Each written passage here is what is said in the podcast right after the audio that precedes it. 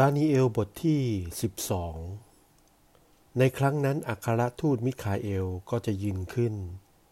เมื่อนั้นจะเป็นยุคของความยากลำบาก ตั้งแต่เกิดเป็นชาติมาจนถึงสมัยนั้น ก็ยังไม่เคยมีลำบากใดเท่า แต่ในยุคนั้นชนร่วมชาติของเจ้าจะถูกช่วยไว้ให้รอด คือทุกคนที่มีชื่อจารึกไว้ในสมุดเล่มนั้น หลายคนที่นอนหลับจมอยู่ใต้ดิน จะตื่นขึ้นจากหลับ บางก็จะตื่นขึ้นเข้าสู่ถาวรชีวิต บางก็เข้าสู่ความอับอาย และขายหน้าชั่วกับชั่วกัน ฝ่ายคนมีสติสัมปชัญญะ จะรุ่งโรจน์ดังดารา ผู้ที่ชักนำคนมากหลายให้กลับมาถึงความชอบธรรม จะโชดช่วงดังดวงดาวเป็นนิดนิรันด์แต่โอ้เจ้าดานิเอลเอ๋ย จงม้วนหนังสือ และประทับตาเก็บไว้จนถึงวาระสุดท้าย ด้วยว่าหลายคนจะไม่คงเส้นคงวา และความทุกข์จะทวีขึ้น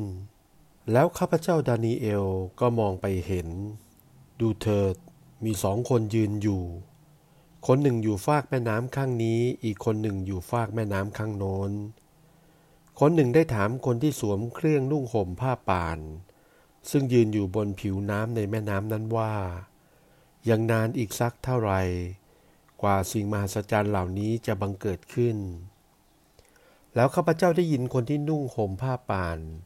ซึ่งยืนอยู่บนผิวน้ำในแม่น้ำขณะเมื่อกลางกรซ้ายขวาชูขึ้นไปยังท้องฟ้า ปฏิญาณโดยอ้างพระผู้ทรงพระชนอยู่เป็นนิดว่า ยังอีกสามปีกึ่ง ภายหลังเมื่ออำนาจของการล้างผลาญคนบริสุทธิ์นั้นสิ้นสุดลงแล้ว เหตุการณ์เหล่านี้ก็จะหมดสิ้นไปตามกัน ข้าพเจ้าได้ยินแต่ไม่เข้าใจ ข้าพเจ้าจึงถามว่า นายเจ้าข้า ในที่สุดสิ่งเหล่านี้จะเป็นประการใด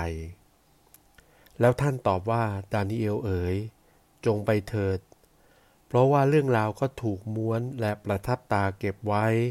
จนถึงวาระสุดท้ายเสียแล้ว หลายคนจะชำระกายและทำตนให้ขาวหมดจด และถูกถลุงไล่ขี้แร่ออก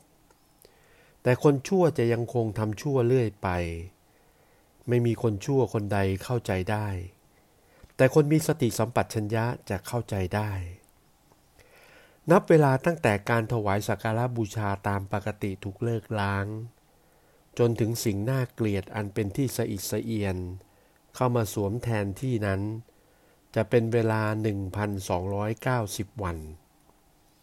ความสุขย่อมมีแก่คนที่คอยอยู่ได้ จนถึง 1,335 วัน เจ้าจงไปตามทางของเจ้าเสียเถิด และพักผ่อนอยู่จนกว่าเบื้องปลายมาถึง และพอถึงเบื้องปลายเจ้าจะโลดเต้น ด้วยความปิติในส่วนสัตว์ของเจ้า